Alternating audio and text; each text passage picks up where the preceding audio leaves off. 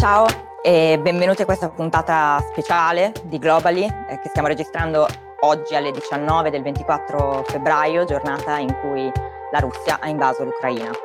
In queste ore drammatiche in cui le, sia i mezzi di informazione che i governi si stanno rincorrendo per cercare di reagire diciamo, a quello che sta accadendo a tutti noi, ma soprattutto alle persone che in questo momento vivono in Ucraina, eh, sembra di vivere in un incubo. Ecco, oggi abbiamo deciso di fare questa puntata speciale eh, e io ringrazio l'ISPI che eh, ci, ha, ci, ha, permesso di realizzarla, ringrazio il mio co-host Francesco Rocchetti. Ciao Francesco, eh, grazie per essere qui. Ciao Silvia. io volevo soltanto appunto, ringraziare perché avete dato questa possibilità di, di organizzare questa live così um, impromptu in questa, in questa serata e, e, vorrei anche anticipare che avremo tre ospiti stasera, eh, Eleonora Tafuro-Ambrosetti, eh, Antonio Villafranca e Matteo Villa. Eh, iniziamo con la prima ospite che è Eleonora.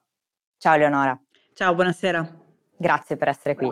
Allora, io partirei diciamo, da una domanda più, più ampia per capire come siamo potuti arrivare da eh, appunto delle giornate, eh, mesi ormai, noi su Globally ne abbiamo parlato tantissimo di ehm, tensioni no? che, che, sembravano non, non, sfociare mai a improvvisamente nella notte eh, questo, questo discorso di Putin e poi l'effettiva invasione. Questa è una, una, bella domanda, una domanda complessa perché in molti uh, ci, uh, ci, aspettavamo che Putin volesse fermarsi semplicemente al riconoscimento delle due repubbliche eh, separatiste, quindi al, all'effettiva insomma, mutilazione della uh, sovranità ucraina, destabilizzazione e impoverimento anche del, dello Stato. Quello che invece eh, avviene da, da, questa mattina è un'operazione militare che eh, io leggerei anche proprio come una, uh, un desiderio di neutralizzazione totale, quasi, uh, quasi una vendetta, oltre che eh, appunto un, un, una, un'azione eh, razionale dal punto di vista del Cremlino per raggiungere degli obiettivi di politica estera. Quindi uh, anche un, un'azione piuttosto oh, emozionale o almeno dove, eh, dove i principi, dove le emozioni giocano un ruolo abbastanza importante. Ma io vorrei chiederti proprio su questo. Um, oggi abbiamo ascoltato tante cose, credo che abbiamo ascoltato anche eh, eh, un po' tutti dei discorsi di leader internazionali che per ora nelle parole sono veramente forti, vediamo se i fatti saranno altrettanto. E prendo le parole di Scholz perché a un certo punto Scholz ha detto è la guerra di Putin, sta provando a portare indietro le lancette dell'orologio. Eh, è qualcosa che ci siamo un po' ripetuti negli, negli scorsi giorni, ma non a, pensando a questa magnitudine. Tu credi che effettivamente Putin da uomo del Novecento provi, stia provando a restaurare un mondo che esisteva 30 anni fa? Una cosa è certa, Putin uh, non è mai stato soddisfatto con l'ordine mondiale che eh, si è insomma, delineato dopo la fine della guerra fredda, c'è un forte eh, sentimento di, uh, di, di rivalsa, uh, la Russia ha sempre percepito questo ordine post guerra fredda come un ordine ingiusto, in cui la Russia doveva avere un ruolo maggiore, in cui gli Stati Uniti dovevano invece ridurre eh, il, ruolo, il ruolo appunto di potenza eh, unilaterale e, e quasi eh, diciamo onnipotente. Quindi questo è un, è un tipo di, di, narrativa che sia Russia che Cina portano avanti anche in seno alle Nazioni Unite da, da molto tempo in maniera eh, molto, molto coerente. Um, quando Scholz dice questa è, è, è, la guerra di Putin, è, è molto Uh, secondo me interessante vedere come eh, se da un lato uh, la, l'avversione contro gli Stati Uniti e il desiderio di, di, di, essere una grande potenza è un sentimento che è condiviso da molti russi e lo abbiamo visto anche d- dopo l'annessione della Crimea con uh, quel picco di popolarità che ebbe Putin, uh, questa volta secondo me eh, diciamo si è andati un po' oltre e, e, questa è una guerra molto pericolosa, una guerra molto oh, sanguinaria che non piace ai russi e lo dicono i sondaggi oggi, lo dicono uh, tutte le persone dalla prima all'ultima con cui ho parlato uh, in Russia. Silvia, non so se tu hai domande, se no io ne ho tantissime. Sì. Anch'io ne ho tantissime ovviamente eh, e rinnovo il mio ringraziamento a Eleonora per essere qui, per essere qui con noi. Eh, è chiaramente impossibile cercare di capire e di entrare, diciamo, nella testa di, di Putin, però eh, mi piacerebbe capire, secondo te, se è davvero possibile che lui pensi che, sia, che, che si possa, diciamo, in, instaurare un, un governo pro-Russia così, cioè facendo questa invasione. Beh, evidentemente sì, uh, questo è almeno quello che, è, che sembra suggerire questa uh, operazione militare. E tra l'altro a me preme sempre sottolineare come non sia solamente Putin uh, la persona che eh, determina determinate scelte di, di, di, politica estera, cioè ovviamente ci troviamo di fronte a una verticale del potere, a un processo di decisione politica molto centralizzato, ma c'è intorno a Putin Putin anche un, un gruppo oh, di persone nel suo entourage che è, Esatto, che sembra essere sempre più ristretto perché lascia fuori uh, importanti personalità che in passato hanno giocato uh, un ruolo oh, rilevante come Kudrin, un, un, liberale, tra l'altro tutte, appunto, l'importanza sembra anche delle, delle elite economiche che sono uh, per, per, loro stessa non natura. aveva dato questa idea quando ha fatto quel discorso eh, in cui lui sedeva da una parte, c'erano tutti i ministri lontani, era proprio un'idea di un leader un po' solo. Beh, quello è anche diciamo, il risultato della paranoia del Covid di Putin, eh, nel senso è, è stato evidente in queste ultime settimane. tu attribuisci come... il tavolo lungo anche a quello. Il tavolo lungo ha un valore simbolico, ma è anche eh, veramente mm. legato alla, alla, alla pandemia e, alla, e al, veramente alla paura uh, di Putin di essere, di essere contagiato. E questo è evidente perché anche i suoi stretti collaboratori sono spesso sottoposti a, a delle, a delle misure molto stringenti in questo senso, però appunto oh, diciamo il, il, secondo me anche la mh, diversità o il, i nuovi equilibri di potere che ci sono adesso al Cremlino sembrano proprio uh, far, uh, far, supporre che questa visione antica, come la chiami tu, del, Novecento uh, sia una, una visione adesso prevalente. Silvia, tu hai un'ultima domanda per Eleonora prima di salutarla. Allora, volevo capire, sì, in realtà ovviamente, ma voglio lasciare anche la parola a te perché mi rendo conto che sta un po' monopolizzando la situazione, però in realtà ci chiedono, ci hanno chiesto eh, in questi giorni che cosa significa in queste ore, che cosa significa esattamente la legge marziale, cioè che cosa significa adesso per gli ucraini, cosa stanno facendo, scappano ma dove vanno, eh, in, c'è, c'è, un coprifuoco ma mh, che cosa potrebbe succedere? Allora, c'è lo stato di emergenza che è stato dichiarato oggi e mh, a livello pratico quello che... Ehm, che permette al, al, governo ucraino di fare è un maggiore controllo, per esempio, sui, uh, sugli spostamenti dei cittadini, quindi la possibilità di imporre delle restrizioni al movimento, uh, di, uh, di, prendere delle decisioni senza passare eh, dal, dal, Parlamento. Quindi è quello che appunto diciamo è accaduto in, in, in molti casi, anche, anche, qui in Europa con, con la pandemia, la facoltà di agire in maniera più incisiva eh, probabilmente anche a scapito del processo democratico di decisione. Chiaro. Io ringrazierei Eleonora, ehm, nel ringraziarla ehm, introduco il nostro, il nostro prossimo dire, ospite che tutti conoscete, ehm, Antonio Villafranca, il direttore della ricerca dell'ISPI, nonché un esperto eh, di Europa. Antonio, ehm, la domanda è più una considerazione iniziale, è una cosa molto interessante che ho trovato oggi è stato il fatto che Macron si sia incontrato con eh, i suoi predecessori. Macron si è incontrato con, con Hollande che ha gestito la crisi della Crimea eh, e con Sarkozy che ha gestito invece la crisi della Georgia. Eh, l'ho trovato un fatto interessante per essere un paese nostro vicino, una cosa a cui noi non siamo abituati, però un, una certa concertazione che mi sembra anche quello che stiamo vivendo a livello europeo, almeno per ora, cioè molta unità, azioni forse non troppo incisive per ora, ma molta unità. Beh, certamente quello che possiamo mostrare al momento, non potendo mostrare ben altro, è l'unità. Eh, unità che vediamo anche nei confronti dell'Est Europa. Sappiamo su molte questioni che spesso l'Est Europa è un po' da parte. Sappiamo anche la posizione dell'Ungheria, che è relativamente più vicina alle posizioni di Mosca, ma le sanzioni sono state approvate, sono state approvate all'unanimità, anche le nuove sanzioni saranno approvate all'unanimità, perché in fondo l'Unione Europea garantisce anche la stessa Ungheria Poi ovviamente la Polonia addirittura ha quasi un terrore sacro nei confronti, eh, nei confronti di Mosca, eh, però quello che vedo da, dal punto di vista europeo è che c'è un po' un, una sensazione di sorpresa.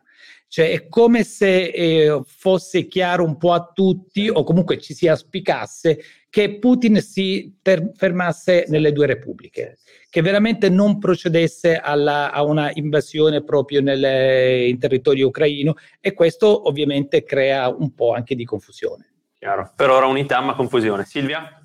Sì, ehm, io vi, vi, riporto sempre le domande che ci sono anche arrivate, ci stanno arrivando dalla, dalla community e sicuramente una di queste domande è la Nato, che cosa farà? Che cosa ha fatto e che cosa farà in questo momento? Ma guarda, io sarei molto chiaro su questo punto. Eh, gli Stati Uniti da settimane ci dicono che eh, Putin era pronto ad invadere l'Ucraina. Eh, noi europei sì, appunto, lo temevamo, ma essenzialmente eh, quasi non ci credevamo.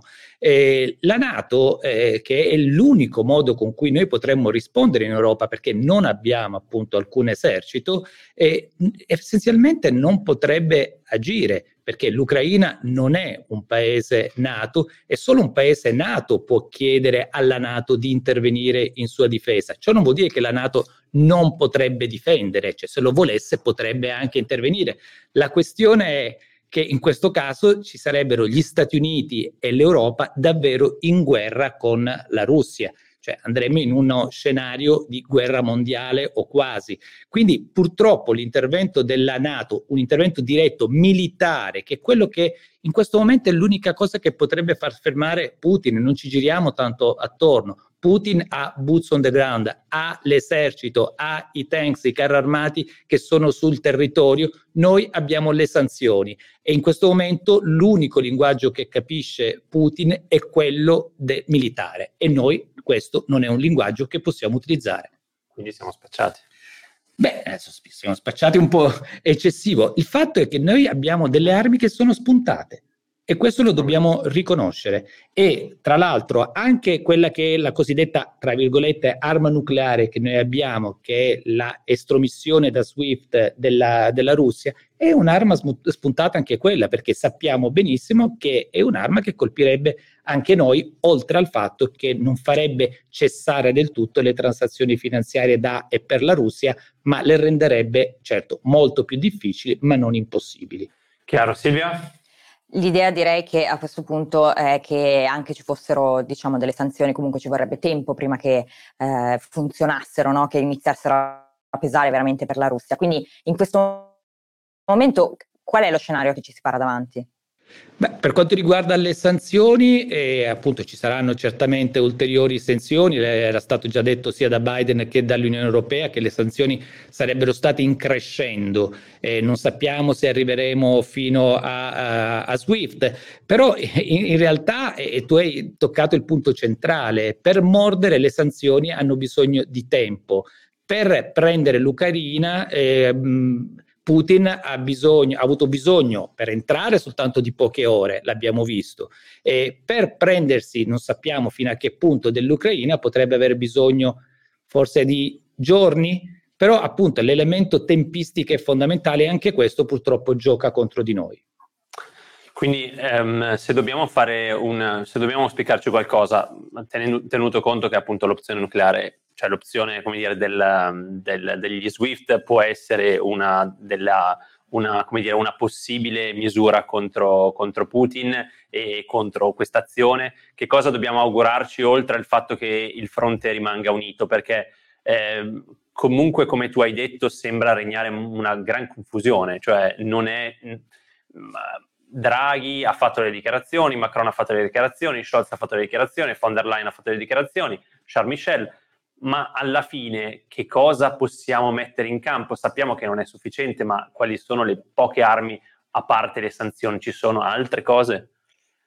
Eh, io credo che sia essenziale innanzitutto ribadire che anche se c'è un po' di confusione legata al fatto, come diceva, che siamo in, in certo qual modo stati presi di sorpresa nella portata proprio della, eh, dell'intervento militare eh, di Putin, però è importante che l'unità ci sia e c'è, diciamo troppo spesso, anche veramente tantissimo che l'Europa è disunita. No, in questo caso l'Europa è unita perché ha interessi obiettivamente comuni e quindi deve continuare ad esserlo. E ovviamente poi ci sarà un momento in cui lo stesso Putin vorrà trattare e sta, vorrà trattare da una posizione di forza. D'altra parte, questo, non siamo disposti a morire per gli ucraini. Sapendo che non siamo disposti a morire né, né noi né gli americani per eh, l'Ucraina, ma a un certo punto dovrà trattare perché sa che nel medio periodo comunque le sanzioni e un intervento dal punto di vista economico così forte da parte di un'Europa unita morderebbero tantissimo un'economia che sì si sta anche un po' arricchendo dei prezzi del petrolio eh, alti, che sì ha accumulato tante riserve, ma che a un certo punto potrebbe eh, finirle e quindi avrà bisogno anche lui ovviamente di sedersi a un tavolo negoziale e lui questo, quello che sta facendo in questo momento è sedersi ovviamente da un punto di forza. Silvia? Ecco, un aspetto interessante che in queste ore stiamo cercando di capire un po' è qual è il ruolo dell'Italia, al di là appunto della sua partecipazione alla Nato e all'Unione Europea. Cioè, noi si è parlato, si, si sono menzionati no? droni, navi da Sigonella, cioè, qual è il ruolo dell'Italia in questo momento? L'Italia cosa può fare?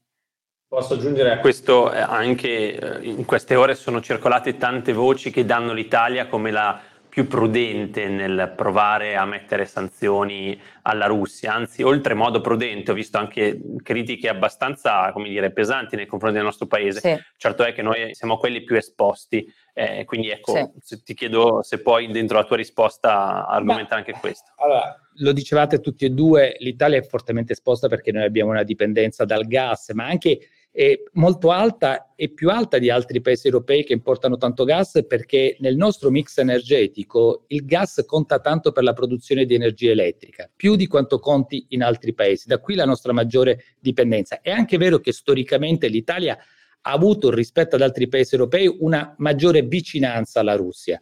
Allora è difficile dire in questo momento se il governo italiano è affetto da reticenza o se c'è un gioco delle parti in un certo qual modo in Europa. Noi sappiamo benissimo che esiste il gioco del poliziotto buono e il poliziotto cattivo e a un certo punto qualcuno comunque deve fare anche il poliziotto buono. Non dico che sarà l'Italia che è l'Italia, però questo in una negoziazione, in una qualsiasi negoziazione, normalmente quando ci sono più interlocutori e persone che negoziano è una strategia che si segue. Chiarissimo, io eh, dire, volevo ringraziarti Antonio, eh, nel ringraziarti eh, e nel stare a vedere perché appunto le sanzioni eh, sono in fase di eh, annuncio e non, sappiamo che non saranno le uniche, quindi quelle che ascolteremo nelle prossime ore non saranno le uniche sanzioni, sappiamo che per il momento appunto il sistema di pagamenti SWIFT non è dentro, sappiamo che eh, Putin non è stato toccato ancora da queste sanzioni, quindi toccano persone vicine a lui ma non lui e quindi stiamo a vedere e sicuramente ti chiederemo ancora. Quindi grazie. Io nel frattempo introdurrei il responsabile del nostro Data Lab. Con Matteo volevo provare a fare eh, due cose. Eh, Silvia, se me lo permetti, iniziando proprio i due temi che tocchiamo con Matteo sono da una parte forse i numeri sulle sanzioni, cioè eh, stiamo, eh, stai lavorando a un prodotto sulle sanzioni, questo forse è un tema, il secondo è la tua expertise, come dire, storica, che è quella delle migrazioni, perché appunto una volta passata non passata, ma una volta che ci siamo resi conto che, che, che, l'occupazione è seria ed è un'invasione, sappiamo anche che ci sono conseguenze umanitarie. Quindi vorrei chiederti, iniziando sulle sanzioni, hai da darci qualche numero? Ma guarda Francesco, allora eh, ce ne sono i numeri, eh, ve li ha dati anche Antonio, più o meno vi ha fatto capire quanto alla fine conti anche cercare di essere uniti eh, e sostanzialmente eh, di fatto è importantissimo essere uniti, ma anche dare una risposta simbolica, perché sostanzialmente è vero che le sanzioni che, per esempio, abbiamo messo dal 2014 alla Russia sono state poca roba, eh, hanno penalizzato di più la Russia, ma anche alcuni paesi europei che ci sono rimasti anche eh, scottati, tra cui, lo diceva prima Antonio, uno dei grandi eh, alleati della Russia in Europa, quindi non è che soltanto tiepidamente alleato, ma un grande alleato, Orban in Ungheria, che vede Putin, vedeva Putin prima di questa crisi due volte all'anno e che invece adesso ha completamente cambiato casacca, almeno dal punto di vista delle sanzioni. E lì forse dovremmo aprire delle parentesi su se veramente questa casacca è cambiata per tanto, perché magari Orban poi dirà mettiamo le sanzioni a Putin, ok, ma poi magari rinegoziamo qualcosa noi tra i rapporti con Bruxelles, sapete che sono abbastanza burrascosi e ci sono delle sanzioni Montes. all'interno dell'Europa sì, verso sì, l'Ungheria. Quindi eh, c'è questa cosa, questa dinamica, però ce n'è un'altra, cioè, eh, l'abbiamo detto, l'Ungheria è uno dei paesi che è stato più t- toccato dai, dalle sanzioni del 2014, anche adesso, se noi mettiamo insieme dei numeri, eh, quanto vulnerabilità energetica, cioè quanto gas importa ciascun paese dalla Russia e quanto ha quanto export, quindi quante esportazioni noi eh, mandiamo alla Russia rispetto al nostro PIL, quindi alla nostra potenza economica, ecco l'Ungheria è ancora uno dei grandi paesi molto toccati e un altro di questi paesi molto toccati è l'Italia insieme alla Germania. La Germania è un pochino meno dal punto di vista energetico. Esatto, dobbiamo dire più o meno che dal 2014 in poi la nostra esposizione verso l'economia russa è comunque molto diminuita no? rispetto alla Crimea, quando le sanzioni hanno fatto male obiettivamente, adesso comunque le sanzioni farebbero meno male di prima. Sì. Allora, quello, questo è verissimo sia per la Russia sia per noi, cioè praticamente la nostra esposizione alla Russia e la Russia verso di noi è quasi dimezzata sostanzialmente. Quindi chiaramente abbiamo questo eh, vantaggio ma anche svantaggio, quindi possiamo colpire meno e possiamo essere colpiti meno. In questa traiettoria però c'è chi può essere colpito di più e chi di meno. Ecco, l'Italia e la Germania sono di nuovo tra quelli che possono essere colpiti di più dal punto di vista energetico e anche da quello economico eh, e sono quelli che in effetti hanno titubato di più. Adesso la Germania ha cambiato proprio eh, ha iniziato a prendere posizioni nette. Credo anche l'Italia in realtà abbia comunque raccontato se stessa, no? Draghi ha comunque sempre detto adesso ci vogliono sanzioni, poi vediamo appunto il contenuto. Eh, e invece dall'altra parte abbiamo chi le sanzioni proprio non le soffre, gli Stati Uniti, che le chiede ma non le può soffrire perché la sua esposizione all'economia russa è praticamente zero, è quasi zero, eh, e quella energetica è zero. Quindi eh, è ovvio che dall'altra parte ci sia qualcuno che chiede e sa benissimo di non poter essere colpito.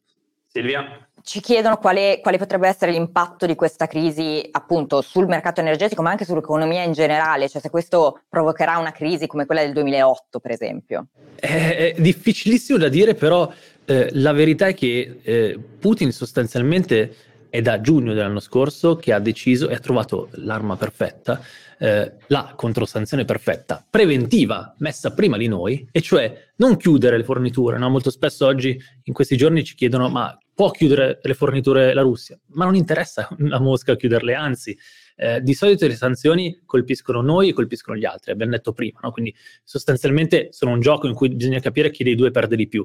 Putin invece ha trovato la sanzione migliore, cioè quella che colpisce gli altri e fa ricco se stesso, cioè ha ridotto le forniture di gas del 25%, i prezzi sono schizzati di quattro volte, quindi sostanzialmente nella seconda metà del 2021 e inizio del 2022 Gazprom, la grande società del gas russa, ha fatto eh, entrate record dal 2011 sostanzialmente. Quindi contro sanzioni, ma si è anche fornito di un, diciamo, un giubbotto antiproiettili contro possibili altre sanzioni, perché cos'è l'effetto di tutto questo? Che le riserve eh, che, che, che il, il, governo e quindi lo Stato russo hanno in questo momento sono riserve record, no? Sono ai massimi e tra l'altro non le ha ancora toccate. Per tutta la crisi il mercato russo è crollato, eh? quindi la, il mercato azionario è crollato, oggi è ancora peggio eh, e anche se probabilmente ci sarà un rimbalzo nei prossimi giorni, comunque a livelli disastrosi, cioè ha perso il 50% del suo valore in, eh, oggi 33%, ma poi in pochissimi, scusate, in pochissimi mesi il resto.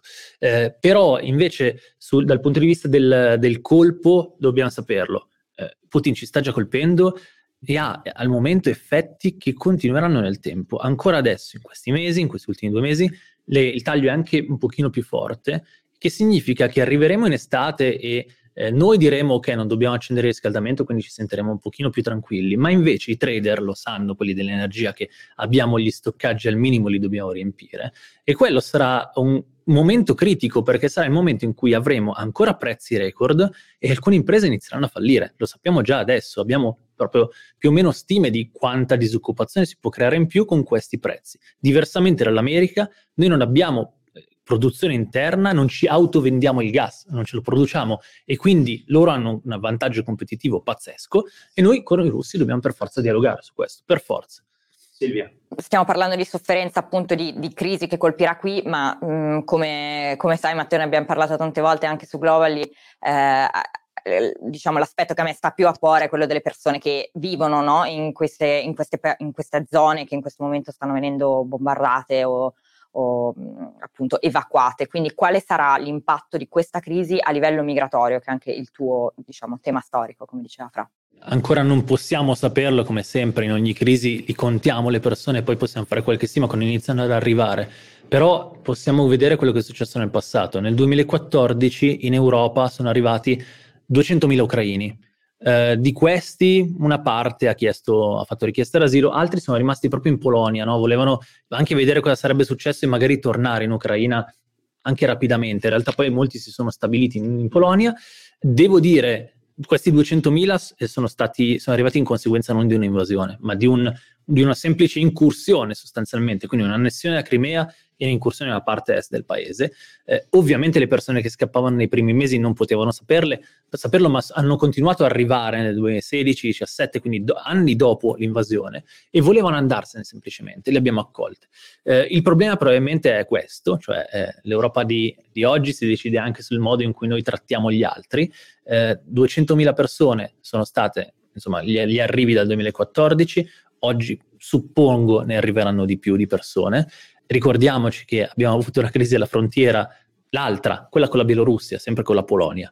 Per 6-7 mila persone abbiamo creato un caso politico incredibile. Ovviamente le condizioni politiche sono opposte, cioè la Polonia ha tutto eh l'interesse di mostrarsi solidale con gli ucraini, anche perché poi è una posizione politica antirussa, eh, però eh, bisognerà capire poi come le gestisci queste persone, che cosa le fai fare. Eh, devo dire, effettivamente c'è una differenza perché le persone che scappano oggi dall'Ucraina hanno un livello di istruzione e anche una vicinanza culturale diversa rispetto alle persone che Lukashenko l'anno scorso dalla Bielorussia ci mandava portandole con gli aerei, eccetera, però effettivamente questo... Abbiamo visto arrivare, nelle, nelle, cioè, è chiaro che la, la narrativa sarà molto diversa, eh, io volevo farti su questo perché poi Silvia appunto coglie, coglie la, la, questione, la, la, questione più delicata. Eh, Zelensky eh, ha, detto, ha fatto un discorso magnifico alla nazione, cioè tremendo ma magnifico, e, e in alcune delle sue, sue parole a un certo punto lui ha detto la guerra busserà ai vostri confini, ha detto all'Europa, e, ed è questo poi il grande effetto, no? il fatto che noi avremo delle, delle, persone da noi. E mi ha fatto un po', dall'altra parte, eh, mi ha fatto un po' specie invece quello che eh, von der Leyen ha detto, nel senso che lei ha detto una frase che abbiamo forse sentito troppo spesso, perché lei ha detto eh, la, l'Unione Europea, insomma, in qualche modo welcomes eh, Ukrainian refugees, dal benvenuto a rifugiati ucraini. L'abbiamo sentito un po' tante volte in questi anni da parte dell'Unione Europea, da, a parole, e poi a fatti ci siamo trovati noi con tantissime persone da gestire. Non oso immaginare, visto la popolazione, perché parliamo, ecco, non l'abbiamo detto, di un paese che ha 44 milioni di abitanti, più della Polonia, circa come la Spagna, no? Non oso immaginare se questo dovesse accadere, che cosa potrebbe succedere uh, dentro, dentro l'Unione, no? Smaschero, intanto parliamo dell'elefante nella stanza, come si dice, gli afghani.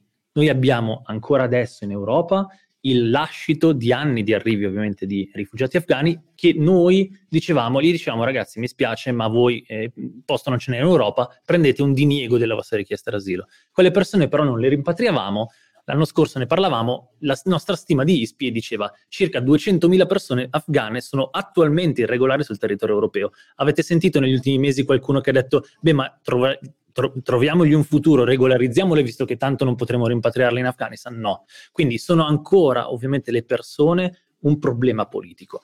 Eh, è chiaro che l'Ucraina sarà molto diversa perché è una cosa che cioè, c'è qualcuno vicino all'Europa, la politica dei rifugiati europei addirittura è nata per accogliere chi arrivava dall'est e quindi insomma ci sarà qualcosa, probabilmente la Germania si muoverà, eh, però, eh, però no, come... Sono numeri incredibili. Sono cioè... numeri elevati diversi rispetto al Medio Oriente, eh, però come il Medio Oriente a me viene da pensare, pensate alla crisi dei siriani, non soltanto a chi è arrivato nel 2015 in Europa, ma a chi è finito in Libano. Quindi chi arrivava in Libano all'inizio veniva accolto e dopo due anni gli si chiedeva di tornare a casa. Adesso la politica libanese è dovete tornare tutti a casa. Ecco, il problema nostro non sarà i prossimi tre mesi in cui daremo accoglienza a tutti, ma sarà i prossimi tre anni in cui dovremo capire che futuro avranno queste persone e che cosa gli possiamo garantire noi. Beh, grazie Matteo, a te Silvia direi di chiudere questa nostra, questa nostra puntata. Sì, io volevo ringraziare tutti voi, volevo ringraziare l'ISPI, eh, Francesco, Matteo, Antonio e Eleonora che siete stati con noi per questa puntata speciale. Noi ovviamente sia come Will sia come ISPI continueremo a seguire tutto quello che sta accadendo, ovviamente con un occhio anche eh, critico, magari a volte arriviamo più in ritardo, ma lo facciamo perché vogliamo essere sicuri di quello che eh, stiamo portando, dell'informazione che stiamo veicolando e, mm, e vi ringraziamo per essere stati con noi questa sera.